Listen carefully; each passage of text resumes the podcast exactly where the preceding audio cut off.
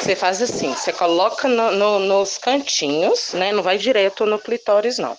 E aí, na hora que você colocar, você respira, segura, fica calma, relaxa, respira, relaxa e vai. Porque aí o corpo vai acostumando com aquela sensação e vai liberando o orgasmo. Porque se você parar, você vai travar o orgasmo, aí ele não vai ser liberado for com força, que a gente quer essa força. Mas vai respirando, prendendo e soltando, respirando, prendendo e soltando, igual como se você estivesse fazendo exercício do pompoarismo.